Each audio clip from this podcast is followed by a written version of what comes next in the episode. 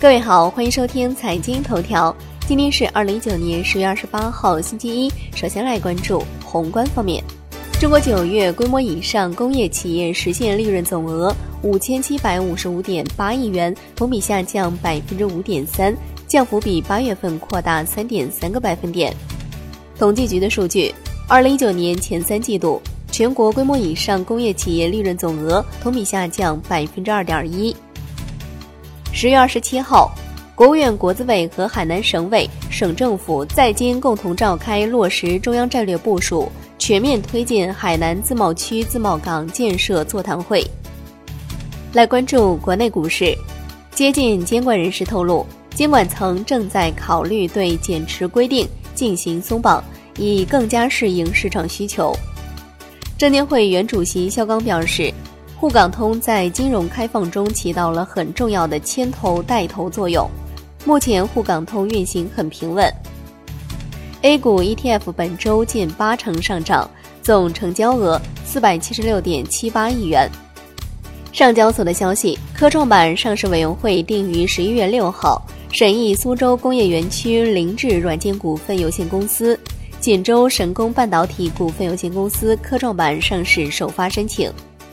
金融方面，经济参考报报道，证券、基金、期货等多领域开放细则将加速落地。楼市方面，在人才购房补贴的政策上，郑州放宽了首次购房补贴发放范围。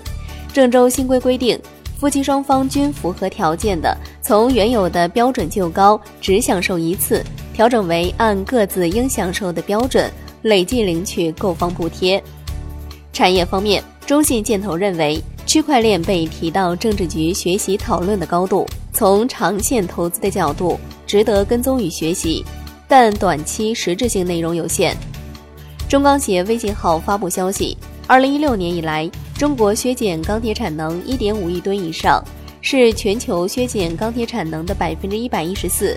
粗钢产能利用率已经回归到百分之八十以上合理区间，为全球钢铁产业健康发展做出了巨大贡献。